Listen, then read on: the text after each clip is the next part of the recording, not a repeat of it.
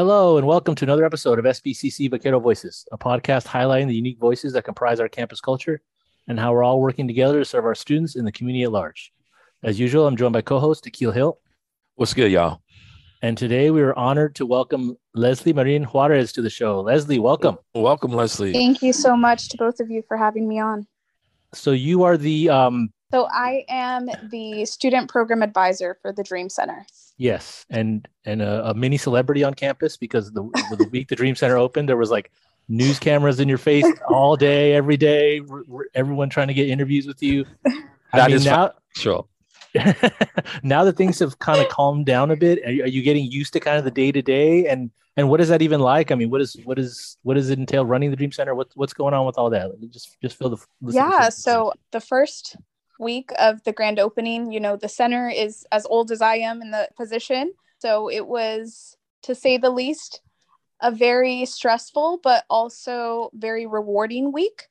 Myself being undocumented, I think the center represents a lot of what I needed as a student. So just now being full circle, right? I remember when I was a student, they would ask me, and we had a conversation with Saul Carvajal once, and they had said, like, what do you guys need as students? And something that I had said was a center, right? A stable place where I know I can get questions answered. And that was back in like 2016. So now, fast forward to now, having the center has been a full circle, and things have definitely slowed down after undocumented student week of action you know obviously with finals and everything but it's now it's more in-person communications with students which has been really nice. And meetings but also trying to reach out to other undocumented um, student services on different campuses and see what are the things that have worked for them or maybe haven't worked for them. And I, I imagine that's probably a big part of the process because this is something that's kind of rolling out across campuses, not a, around the same time, but uh, relatively speaking, this is a new thing for most campuses. I mean, is it a good feeling? I mean, do you, do you get a lot of room to kind of improvise and put your stamp on things and kind of speaking from the voice of a student who, who kind of went through the process and and knows what they they were looking for or they needed? Have you been able to kind of like influence things and, and really kind of put your stamp on things, or, or were things kind of set in stone and you just you just came in and just opened the door so to speak No, I think that's that's also the beauty of right the center being as old as I am in the position is I'm really creating a program from the ground up and I'm making the program into what students need. So it's it's really nice to get able to speak to students. I know a lot of the feedback that I've been getting has been right the financial component of things. Being undocumented, you don't qualify for federal aid right? Or, or a lot of scholarships because they require that status of being born in the United States, which makes students not qualify. So it's it's been really nice not having anything, I guess, set on stone, but creating as as I go and as I speak to students um, about what it is that they need. Yeah. One thing I, I will have to say, I mean, I've been in the space, and if you haven't been into the, the Dream Center, I, I would encourage everybody to swing by, introduce yourself to Leslie. But that space is is amazing. You know, like it feels really there's a vibe in there that is that's really warm. I mean, I was watching um I remember when it was a, a documented week and so uh, the news um, was basically on KEYT they were showing the different dream centers and like at Allan Hancock and other places, other colleges, campuses. But when I saw ours, I was like, man, it's so much, it's so warm in here. Like, didn't look stale, stale. Didn't look like a kind of a classroom converted. Uh, just a real welcoming space. So um, that's a tribute to Leslie and kind of like putting her stamp on the space and and making it wel- uh, welcoming for students. And I will say, undocumented week was one of those weeks that I felt real proud to be an employee at- at Santa Barbara City College with different numerous events. Can you t- maybe elaborate a little bit on, you know, what you guys did that uh, during that week, Leslie? Because some people may have missed out on it. Yeah, of course. The week began with a keynote speaker who is for some I'm sure a lot of us have watched the show Netflix show Jane the Virgin. Rafael Agustin is actually the writer for that Netflix series which was really popular and still is. And I thought it would be amazing to bring him in because he is formally undocumented. So I think it's it's really important for not only students but also staff, right, to see that the possibilities are endless regardless of status. It's different when you hear a story, right? But when you physically see it and you see this person talk about his childhood and and where he is now, it's it's really different and it's really impactful. So that was the start of the week.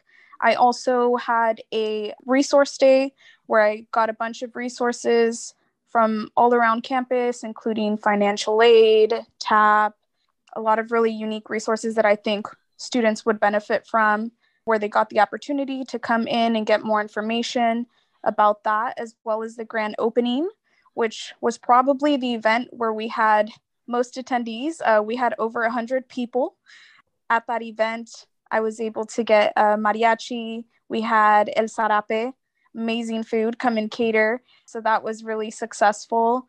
And it was really a very emotional day for me, just seeing, right, going from the pandemic when there was no students, no staff, and seeing so many people from all walks of life interact and there were students crying there was families crying just listening to the music and really feeling a sense of belonging so that that week to say the least was very special and going forward now is um, for a student that's interested in seeking out services just just is it just the best course of action just stop by or is there a contact form on the website that we should shout out or anything? what's the best way to kind of get in touch with you if there are students that are kind of interested in kind of just getting using the service and the center i think right now i want to shy away from appointment based just because i already know there's already a lot of fear so I work on a very drop in basis. If they are interested in services, they can either email me, call me. I'm very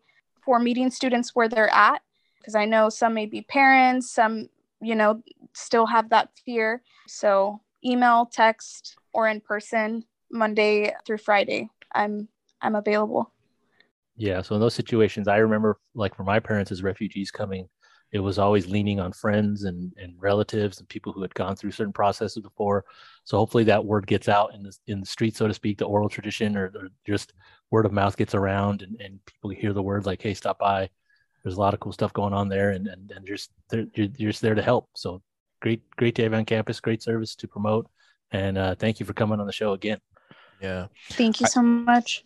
I attended the the Rafael Agustin presentation and that was absolutely amazing. It was so motivating and uh, hilarious. It was so funny just watching him speak and really you know capturing his story and his journey and making it palatable to you know to us all. And so uh, i remember he there was a book signing right leslie? They had he had signed some books and yes i'm still i haven't i haven't read it mine yet i'm gonna be transparent on that, but I'm hoping, you know, maybe we could somehow, some way get a few people that have yet to start reading it and reading it together and kind of discussing it because he was he was absolutely funny.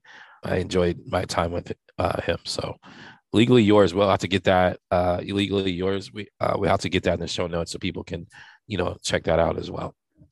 And I still have a couple copies available in the Dream Center. So if we have staff or students that are interested in getting their hands on one, they're completely free. So just swing by and um, you guys can pick up a book. Shout out to the foundation for that, right? I was yes, foundation. Yes. Yeah. Thank you so much, Jeff Green. Yeah, I'll definitely have to do that. And and just just to add on to what y'all were saying earlier, the center, um, Center for Equity and Social Justice in the campus center, with your presence, Dream Center, Umoja, and just the just the whole center, the vibe there is just it's really nice. Like all the events that, that y'all have done over the years and it just feels so lived in and just it's just a great place to be right now. So if, if y'all haven't had a chance to stop by the center, whether it's for the Dream Center or Umoja, any other services, or just, just to go do a program out there, I encourage y'all to get out there. I mean, it's very inviting. They always have drinks and snacks and coffee, and now they I saw like soup broth packets when I was in there the other day. So they they got it going on. Yeah, instant pho in like a like a tea look like a tea bag, but it's like instant pho and you can put in a cup. I'm like, oh man, the future is now. You know, like we don't have jetpacks, we don't have flying cars, but we have instant pho soup packets and air fryers. That's all I need, right? So I think we're we're getting there. So.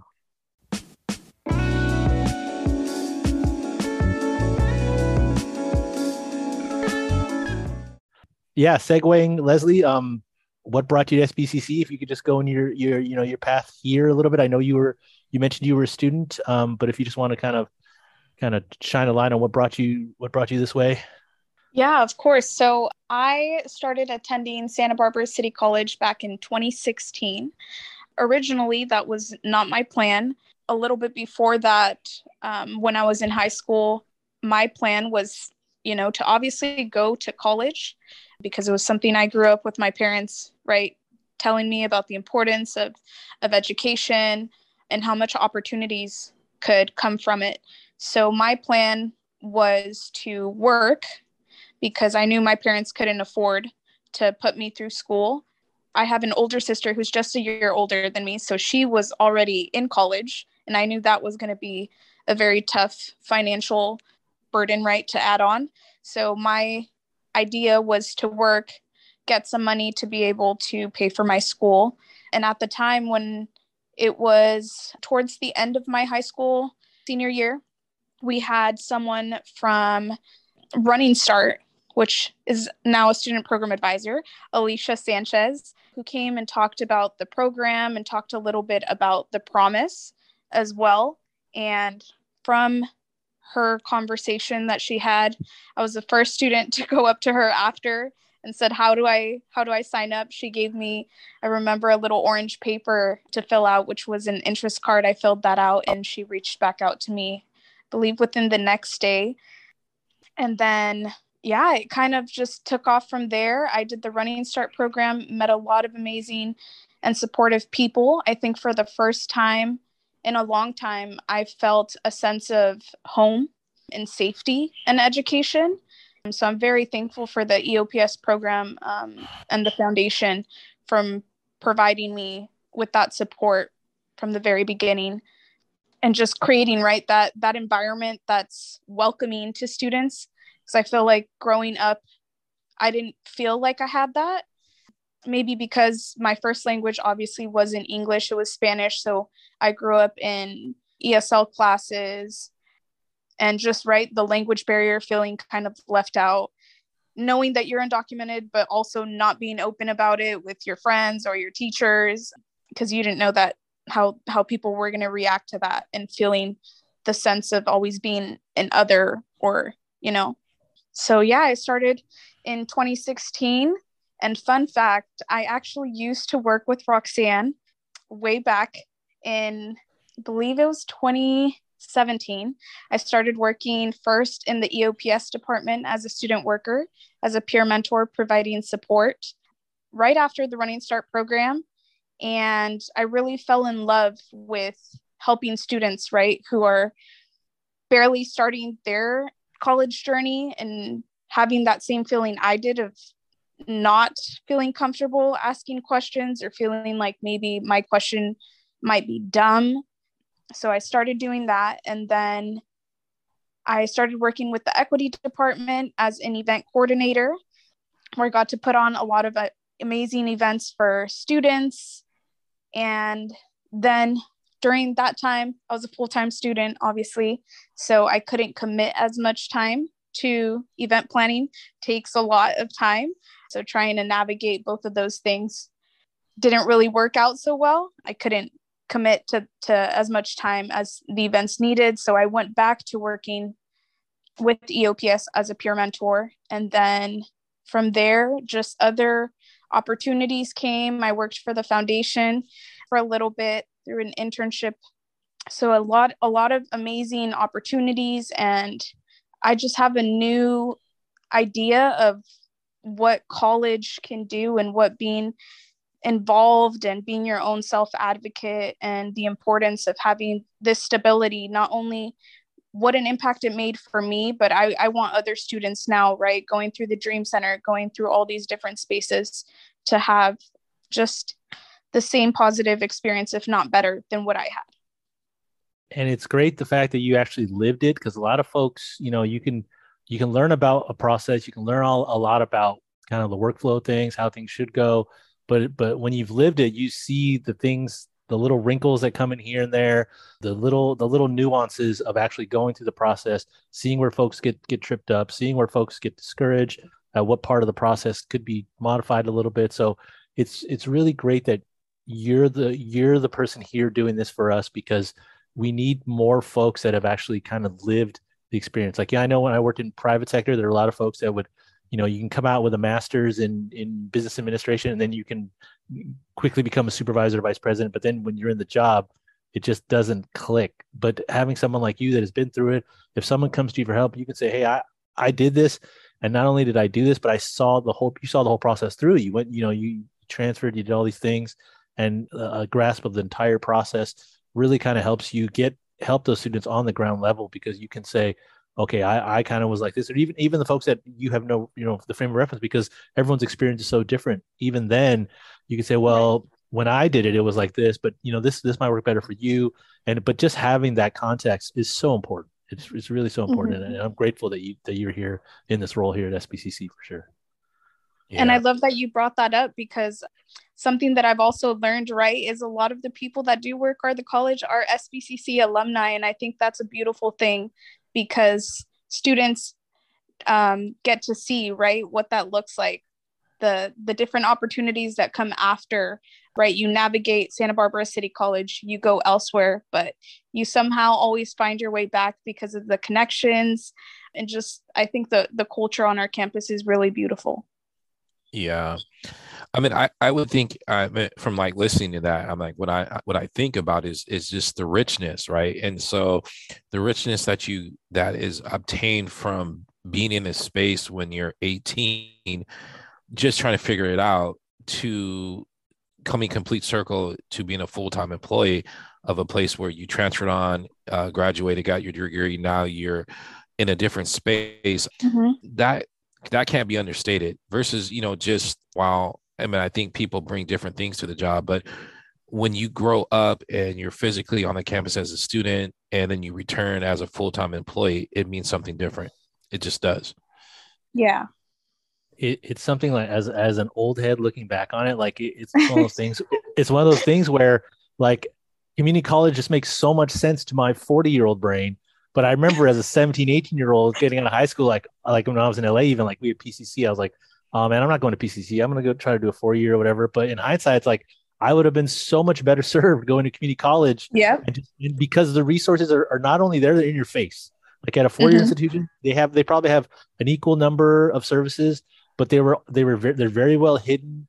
They're they're they're like over in, in, the other side of campus, and you never I never interface with any of the services that would have helped me so much. Where here they almost like beat you over the head with it and like say you you right. better you know you have to and and and when you do you just it's just you're richly rewarded for it i mean and yeah. and beyond that here at sbcc especially there's just there's this intangible essence of of like coming here soaking up being on campus like being a part of this kind of organization this culture like there's an intangible there that really does draw you back and it's maybe it's just because it's by the beach and it's beautiful and amazing but beyond that it's just like the people here everybody cares so much. The students are really kind of on it too. I mean yeah of course you got you know you got you got people that want to party but hey that, there's nothing wrong with that either. So but overall like you know th- this place there's something special about it. And i'm sure that's true for every campus but the fact that we have right. so many folks that that came here students and came back or worked here before in some capacity left and came back i mean th- there's obviously something that's pulling them back. And and just to be mm-hmm. a part of that, I mean, yeah, it's it's it's cool, very cool. Yeah. One thing I think you know, I'm kind of curious to hear your thoughts a little bit uh, on about it is just, and you alluded to it a little bit earlier about kind of normalizing the the piece of being undocumented or the piece of feeling like that you're less than because you are undocumented, undocumented, right? And so, like for someone who doesn't really understand you know that that trial or tribulation you, maybe can you talk a little bit about some of the feelings and some of the concerns that students have that are undocumented um, so that way when people have interactions with students that are undocumented you know they can feel like they're comfortable uh, having a carry on right. a conversation with them so being undocumented i think for me for the first time in my entire life When I was at SBCC, I felt comfortable kind of, I think, admitting it to myself like, okay, this is part of my identity. This is who I am. I can't change it. I just have to learn to navigate through higher education and use my voice and use my experiences and trials and tribulations to help other students because I know I can't be the only one. Right? It's it's waking up every day knowing that there can be legal changes and I will have to go back to, you know, my home country, which is León, Guanajuato, Mexico. I was born there. Even though I've been here in the US since I was one, I'm more I feel like I'm more from here than I am from from where I was born, right? And that's why I, a lot of students that I talk to, right, we deal with this. I like to say ni de aquí ni de allá, right? You're not from here, but you're also not from there. Mm. And it's mm. dealing with that constantly. You know that it's part of your culture, you know that it's part of your story, but feeling like you're not not from either space. And also, right, when it comes to higher education, right? Even signing up for like financial aid, right?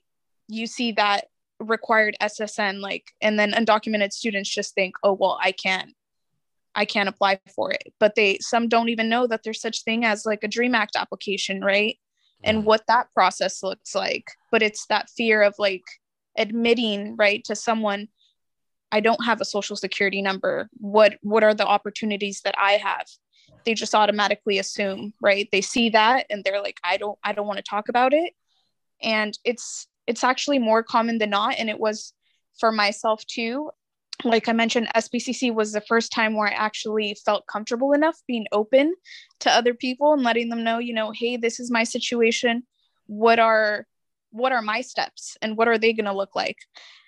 I feel like for a lot of students, they grow up, right? Like Rafael Agustin, who was a keynote speaker that we brought during Undocumented Student Week of Action, who go through life and don't even know that they're undocumented because their parents are trying to shelter them from feeling how I felt like the other for safety reasons or, you know, what consequences might come from that.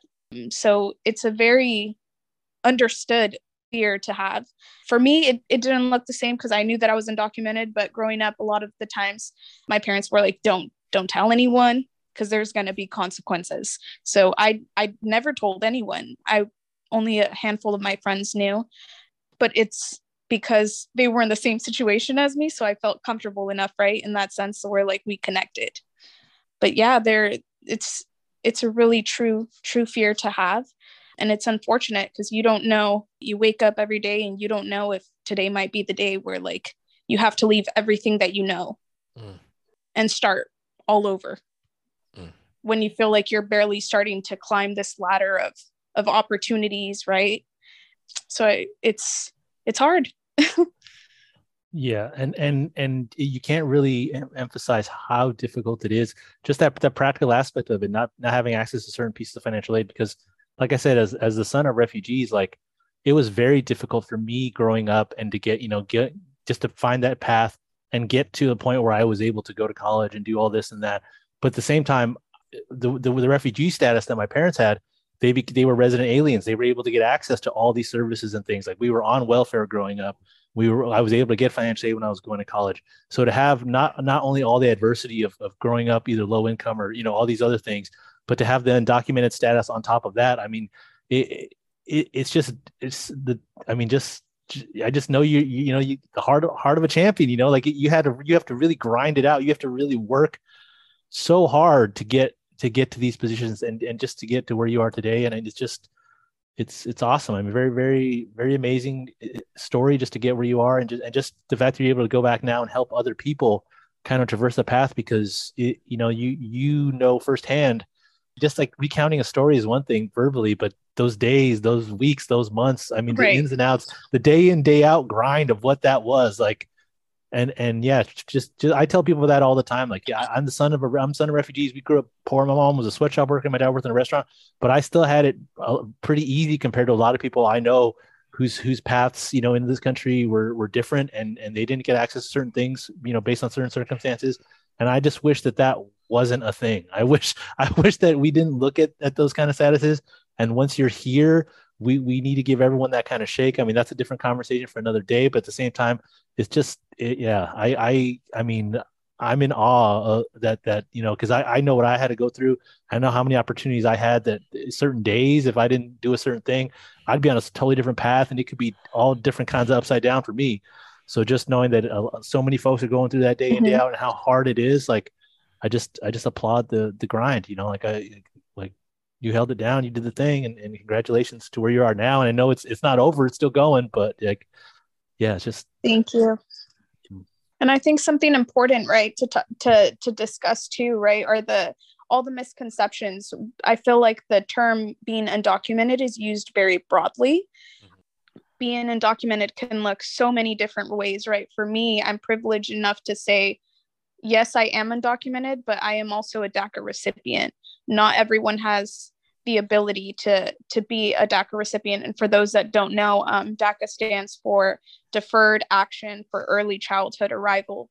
So that was a law that came into place that basically provided individuals who meet the requirements get a valid work permit. So, like a social security number and also the ability to work within the US. So, I'm privileged in that sense, but I know that before I had any of that. Like I wasn't documented. So I, I grew up a lot of the times, you know, wondering like, how am I going to even get a job? Yes, I want to go to school, but how am I going to afford it? I know my parents aren't going to be able to afford it. And that was prior to DACA. So there's still individuals and some of my students that don't have, right, the same opportunities. And all I can tell them is like, to remain hopeful, right? And I think just having the space open and saying, okay, maybe you can't get a job now but let's let's look at some internships that you may qualify for where you can get paid through like a scholarship or a stipend right? And i'm i'm trying to start that currently now because i know a lot of the students aren't as privileged as as i am in terms being eligible for daca.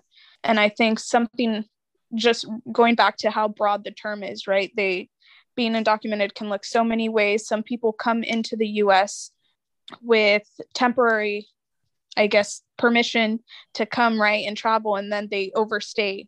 So it can look so many different ways. It's it's not just like, oh, they they came over illegally and you know, it, it can look very, very different.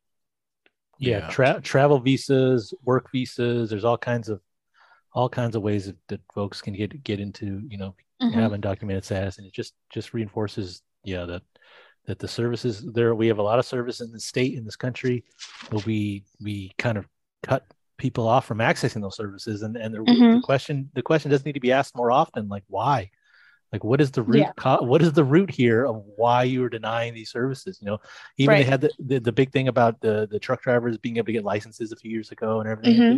You have to ask those questions like like you know, in the grand scheme of things, this is couch cushion money to half of y'all people that are so vehemently against this stuff. Like, what what is the what is the real rationale here? Like, if you're gonna have this conversation, go ahead and, and talk your talk. And but again, another a larger conversation for another day, I'm sure. So yeah.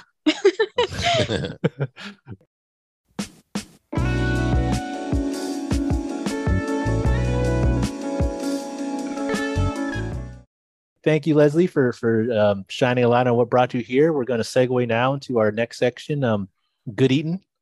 So, so if you want to kick us off with uh, something you've eaten, whether or eaten or prepared, you know, either yourself or at a restaurant recently, or, or growing up, anything you want to share with us food wise, we'd love to hear it.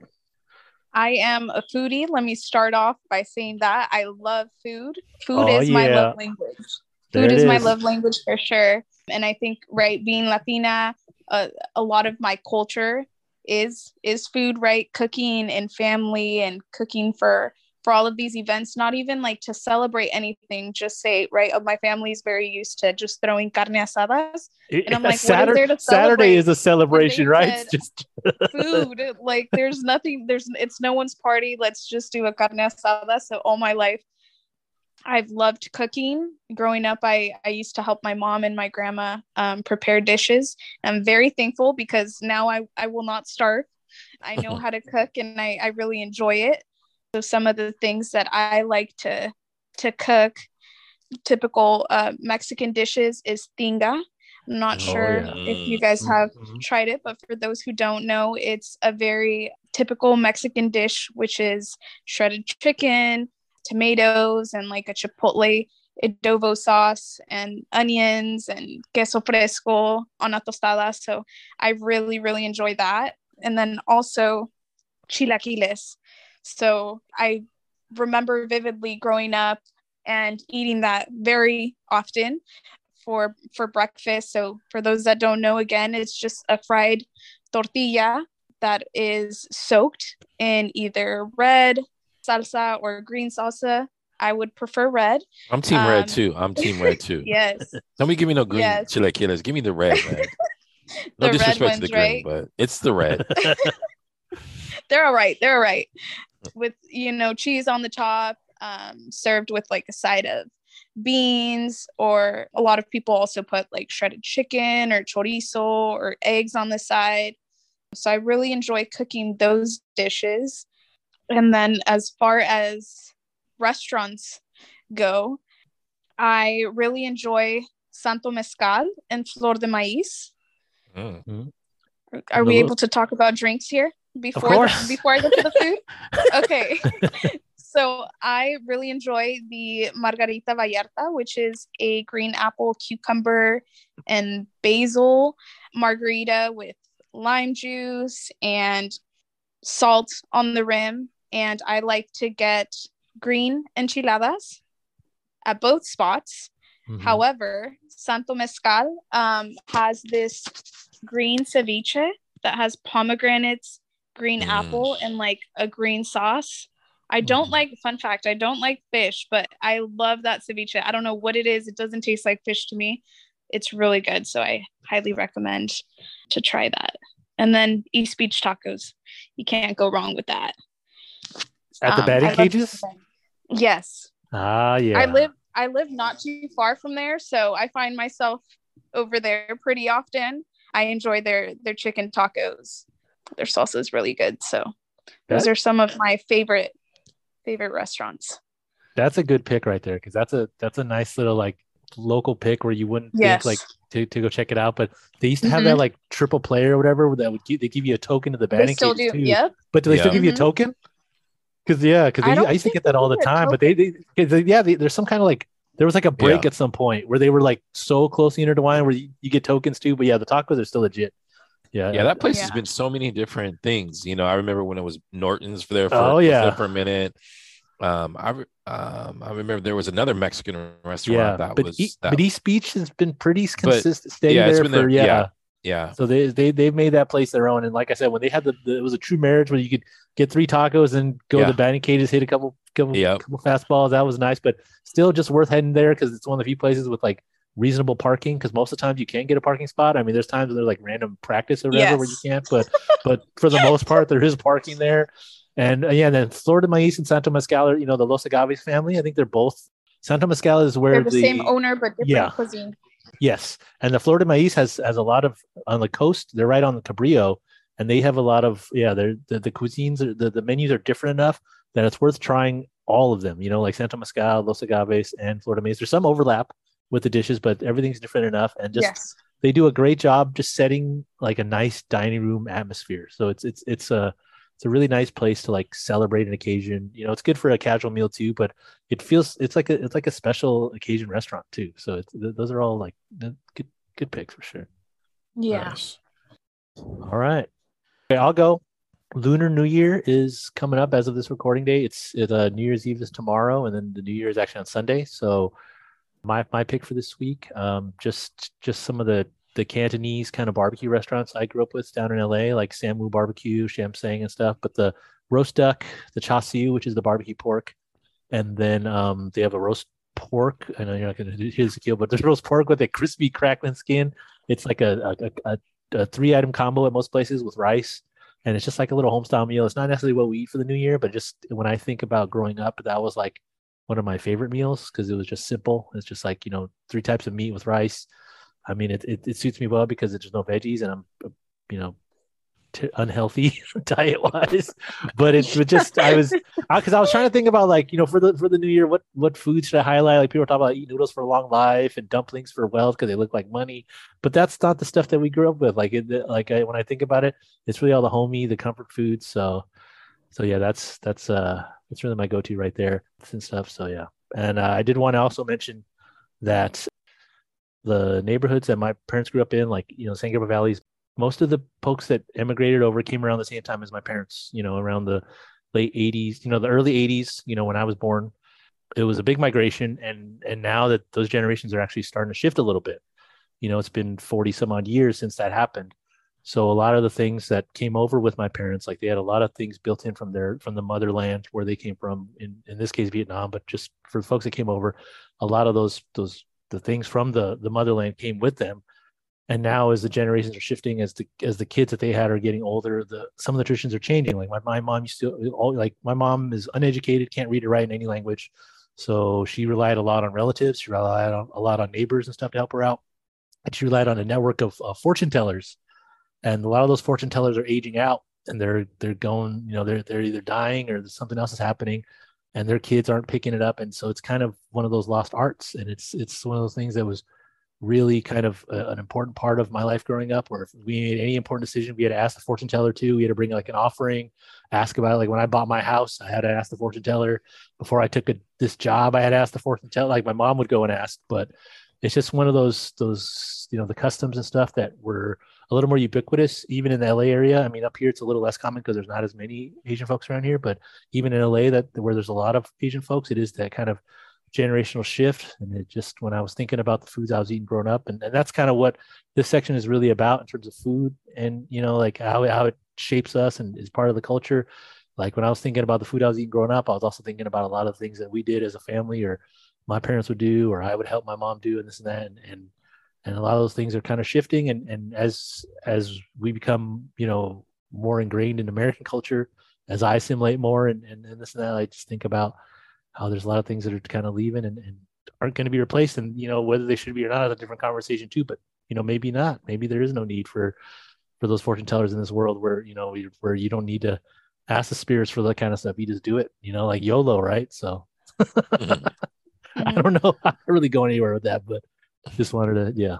So I'll put, I'll put up a link to show notes for both recipes to create kind of the Cantonese barbecue stuff because you know it's called Cantonese barbecue, but there's not really grill involved. Most of it's oven most of it's you know just stuff you could do in in, in a regular you know at home so i'll put some recipes up in the show notes and uh yeah happy new year to those that celebrate yeah happy new year i'm gonna go i'm uh, I'm gonna keep it on the Asian theme. I'm going local. I'm actually Carpinteria. That's where I, I live, and I'm gonna go. Uh, they just opened up a new Lao Thai restaurant. Oh yeah.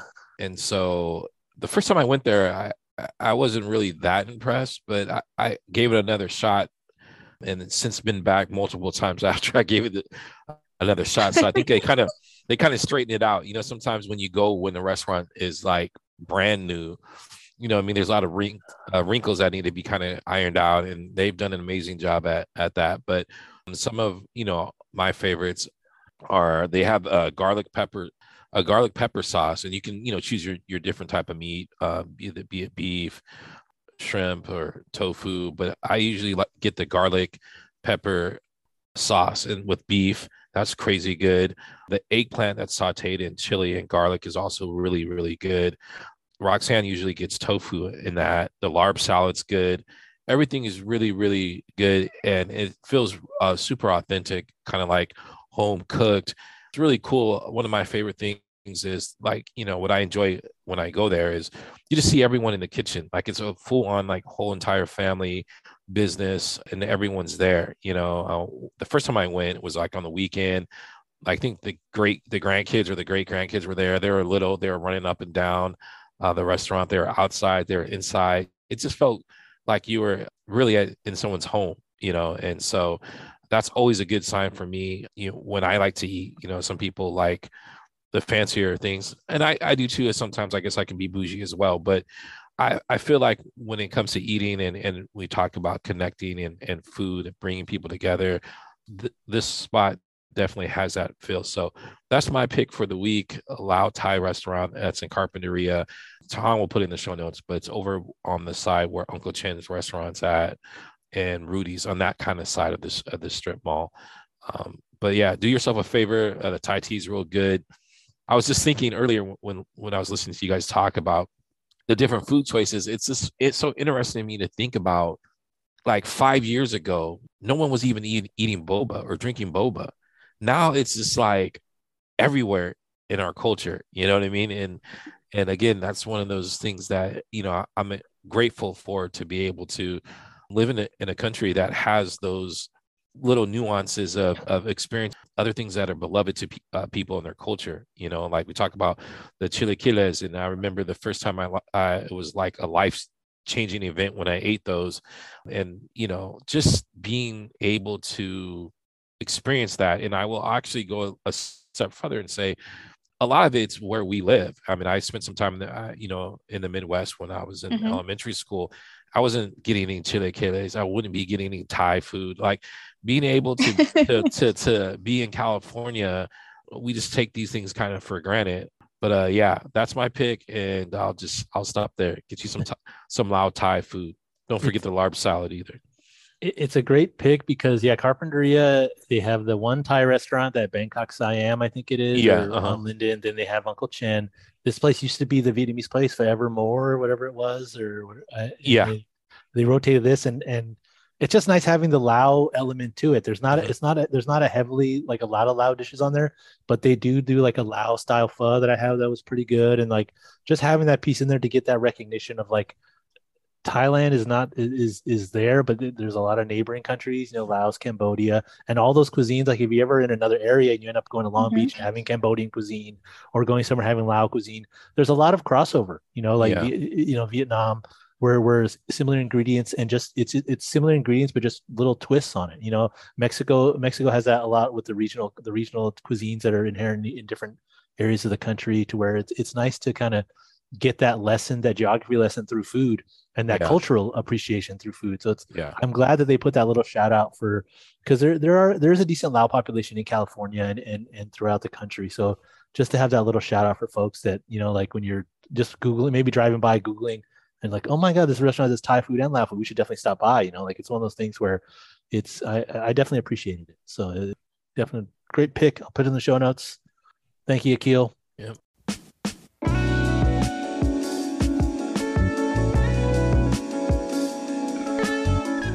Segue now to higher learning, our culture section. So Leslie, if you want to kick us off, uh, movie, music, book, TV, anything, video game, uh, anything that kind of moved you throughout your life or recently, that you want to share with us, we'd be happy to hear it.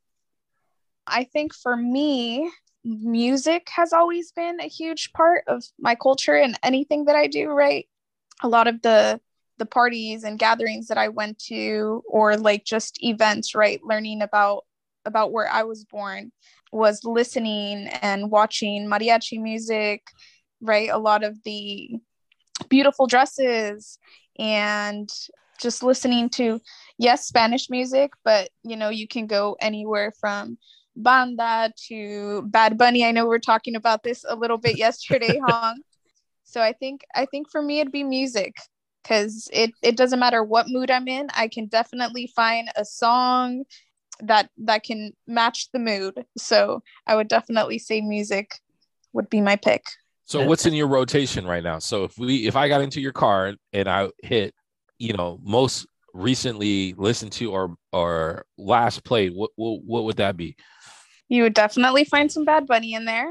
Um, you album would... of the year. That's the album of the year right there. Yeah, miss me, miss me with the Bad Bunny. The man. features we'll too. He had the Marias on there. That, that track with the Marias, mm, mm, mm, so good. I there's not a skip on that album. There's no skips on that album. But okay, go on there's there's definitely some of that. I've been listening to Fuerza Regida, which is a, a regional group lately.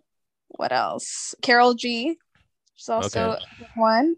Yeah, a lot of like reggaeton, but also regional music. So we got any? do we got any Luis Miguel, Grupo del Limite? We got any of that going on up in there or no? Mm, not right now. Oh, okay, not right, not right now. Yeah. No. What about the rock in Espanol? No Cafe Tacuba or you know the. oh, I've listened to so much of that growing up when my mom would like clean on full blast. So I had a lot of that during my childhood. So I I think right now I try to keep that off my playlist because I hear it all the time when I go visit her to her house.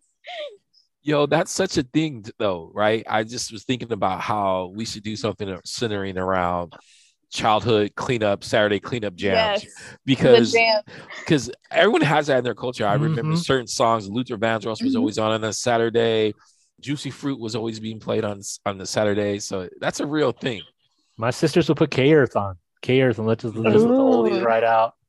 Cause yeah, my parents were just listening to like that, like uh, the Cantonese like opera music. So yeah, I don't know if that helps with the cleaning. So my sisters had K Earth and New Wave because you know when you live in East LA, like I said, you got the Holy Trinity, the the, the Smiths, the Cure, Depeche Mode. So yeah, New Wave and K was. Mm-hmm.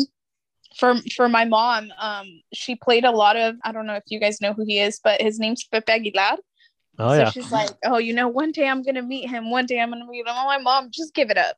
the music ain't, ain't ain't that good, but if you like it, that's fine.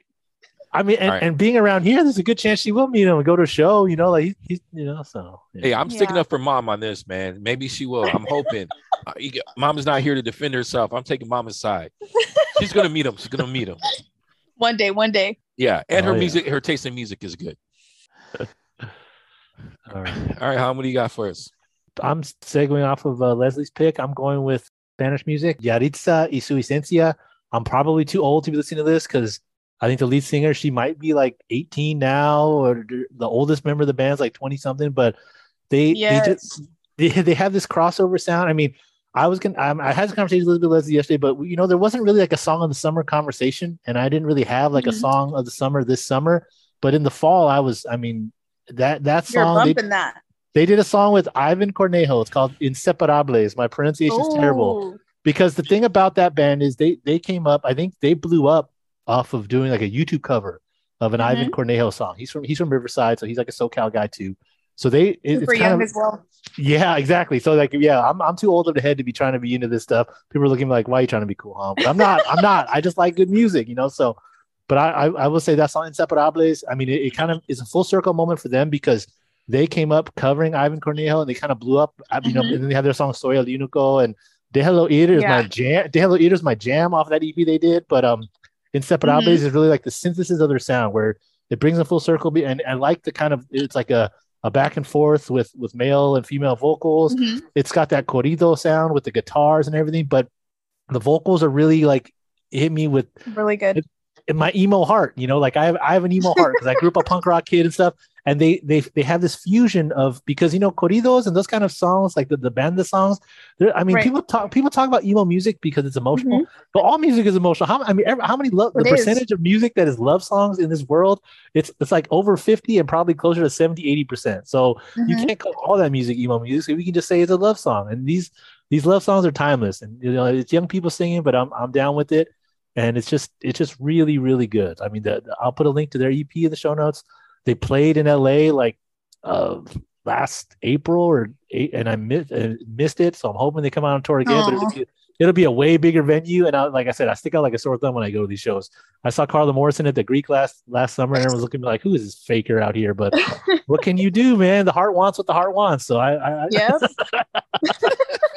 I was gonna go, uh, you know. So, but um, yeah. So I'll, I'll put a link to that in the show notes, and then my other song, big song I was listening to a lot uh, this this past fall was um, there was an anime on Netflix based on uh, Cyberpunk, which is a video game, and they Ooh. took music from the video game for the anime. And it's a song called "I Really Want to Stay at Your House" by this uh, girl Rosa Walton. She's part of a group called Let's Eat Grandma. It's a play on grandma. I mean, it's a play on grammar. It's not actually like a cannibalism thing. It's just because you know, like with the comma there. But yeah, so it's a song called "I Really Want to Stay at Your House." The anime, if people are into anime, is pretty good. If you're not mm-hmm. in anime, it's probably not going to win you over because there are like th- there are a lot of the classic anime tropes there. Like it's really hyper violent. There's random gratuitous nudity. there's like there's a character called a loli character, which is looks like a child but is like a sexualized adult. So there's a lot of stuff. If you're not if you're not into anime or aware of the culture, it could be off putting. But it's one of those things where like if you have been watching anime for a while, you just kind of like roll with the punches and kind of like soak in the animation and stuff. It's a really good anime, but the song is just like it's another one of those like like love songs that really kind of tugs at my heartstrings. So those those two were in heavy rotation Um, and I will put a link to both. Uh, I really want to stay at your house by Rosa Walton and Yahritza y Su Esencia. The entire catalog is worth listening, but that especially that song with Ivan Cornejo. Nice. Yeah, it's up our playlist. Nice. Mhm. All right, Akil, what you got? Well, I'm gonna go. What I've been really into. I just completed uh, watching um, um, on Hulu. It's a series uh, called Kindred. It's based off of uh, uh, Octavia Butler's uh, book Mhm. Kindred. Oh yeah, So they did an adaptation. They did season one. Uh, just finished. It's I think it's around seven episodes. Um, it's crazy done. Well done. Well, like I would tell people, like you have to watch it. It's brilliant. You know, it's based off of you know like the book Kindred and.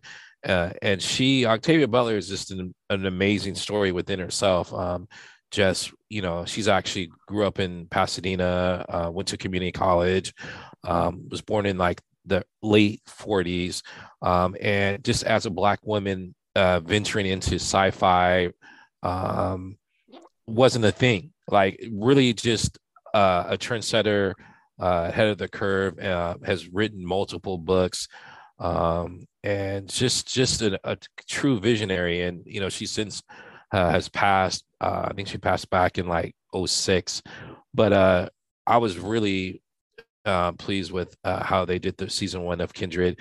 Um, it's basically about this uh, woman who time travels uh, between, you know, this our time, like 2023, or uh, back into slavery. And so, so one minute she's here, and then and um, the next minute she's back, and just really, uh, as someone who's black, really just thinking about that concept of of of that. Well, she's up, showing up uh, to these plantations as herself in 23, but the time that she's in, everyone sees her as a slave, and she's trying to basically put this mystery together and searching for her mother and and her mom also. I don't want to give it too much away, but it's so that's kind of like you know, I'm just gonna stop there. I'll just stop there. I don't want to give it away, but that is something that if you have Hulu, um, if, uh, if you're looking for something to watch, definitely check that out. Or more importantly, we all know the books are better than the the shows or the movies. So, um, Kindred, Octavia Butler, absolutely brilliant piece of art that she has poured out uh, for us. Just so ahead of the time. So check that out. You, you won't be disappointed. Sh- shout out to Octavia Butler, not only alumnus of, of PCC, Pasadena City Mhm. College, also Cal State LA. So she's Yeah. Yeah. LA, Yeah. LA, SoCal through and through, and Mhm. a, a titan, a titan of science fiction in Yeah. terms of not just science fiction, but representation in science fiction. Because Yeah. up until Octavia Butler and you know Ursula, K- there's a few others, but like, but Octavia Butler, uh, she a lot of of, of Afrofuturism, a lot of a lot Mhm. of, of, of things like that rest on her shoulders in terms of Yep. She laid the groundwork for a lot of these things. Kindred is just it reminds me a lot of Slaughterhouse Five in terms of the you know be, the characters unstuck in time, but just the way she plays with time travel Mhm, conventions. mhm. It, it's a very grounded story. It's not this fantastical science fiction you know narrative of like uh, you know all this stuff, but the, the, the she adds little flourishes here and there. It's just it's just a, a wonderful book. It's it, it's a great book. I haven't seen the show yet, but I will definitely check it out. But yeah, that's that's yeah. You know, one one other thing that's so interesting too is when you know we talk about people who are visionary and and who are kind of like out, you know, ahead of the curve, and then you start looking a little bit into their lives. And one thing that you know I was looking into uh, uh, Octavia Butler and and it's really interesting. It's always the circumstances around them that causes them to go to a place that is so far out on the margin, right? So just thinking a little bit, you know, about what she was experiencing growing up in a segregated place and just wasn't didn't really see herself as important. So then she started reading and developing a love for that and writing. And and then at that time people were like you know black people don't do that. You know what i mean? And then to incorporate like just that sci-fi lens it's just absolutely just like i can't even fathom like what was going on you know inside of her soul. It's really interesting how we're in 23 and we're reading her works and it's just like man this was written when? In the 70s i think she wrote kindred like in around 75 76 Mm-hmm. and then here we are in 23 like reading it and it's just so still relative you know? Yes, and and the fact that they've decided to make a TV show out of it shows you how much you can mine from how rich her work was. You know, in terms of Mhm. she she contrasts the the time travel going back to the past. You know, with with the current her current life in the seventies. I don't know if they've updated it to be a modern take in the show. yeah but- it's a, it's a modern take Okay, because yeah, because at the time she was contrasting the the the life of the you know 1800s or whatever to the modern 1970s life, and just like Mhm. uh, the the things that were the same and things that were different, and just her life, uh, you know, her personal life was one where she felt a little bit like an outcast growing up. Of course, you Mhm. know, you why would you blame her? And she found her she found her tribe, so to speak. She found solace at the library. So she would Mhm. go to the library, she would read, read, Yep. read, and she would practice writing Mhm. and then from there she started doing workshops and stuff and then she just you know but she, she made her own path Mhm. and it's kind of, it's it's a great it- it- it's a really great pick because we, we talk about making your own path and finding your way and overcoming adversity and and yeah she's a i mean i I think of janelle monáe now with all of her stuff that she's been doing how great how prolific she's been Mhm. and and janelle monáe absolutely stands on the shoulders of, of octavia butler in terms of bringing that kind of futuristic slant to to like the, the kind of stories that, that she wants to tell and it's so yeah Mhm. Awesome. Great pick, Akil. Thank you very much. all Um, great picks all great picks Leslie, thank you. Thank you for taking the time to be on the show today.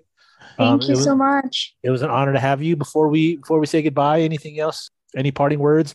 Any anything you want to share with the, the listeners before we let you go? anything coming down the pipe for during the spring semester Yeah, so I put a couple events together for the first couple weeks. So next week, since we do have the students coming back, I will be doing a collaboration with Umoja as well um, to do a welcome fest for students. So we'll be providing food if they have any last minute questions, like where to find their class, all that good stuff. They can stop by. It's completely on a drop in basis. So we're just going to be providing support for the first week. We have a study abroad workshop that's also coming up. Yeah, a lot a lot more events during the semester. If students are interested in attending any of them, they'll definitely be seeing flyers on our social media, on the Dream Center Instagram, and um, as well as as the newsletter that I that I send out pretty regularly to students. I will get links to the Dream Center Instagram on our show notes. Thank you again, Leslie, for taking the time. It was an yeah thank to have you so much leslie and our listeners out there please swing by see leslie in the dream center you can tell her that hong and i sent you And, But- and grab a packet of that instant fuzz soup while you're there. So i'm not co listen i'm, I'm not co-signing that because i haven't tried it but you know definitely show up to the spaces and uh, just you know it's just a, such a special place to be you know yes. I'm looking forward to connecting with folks that I haven't had the opportunity to connect with, and as well as students, and just to see what the Dream Center grows into. And yeah, continue providing support for students and their families. Excellent. Thank you very much. We're, we're, we're grateful you're here.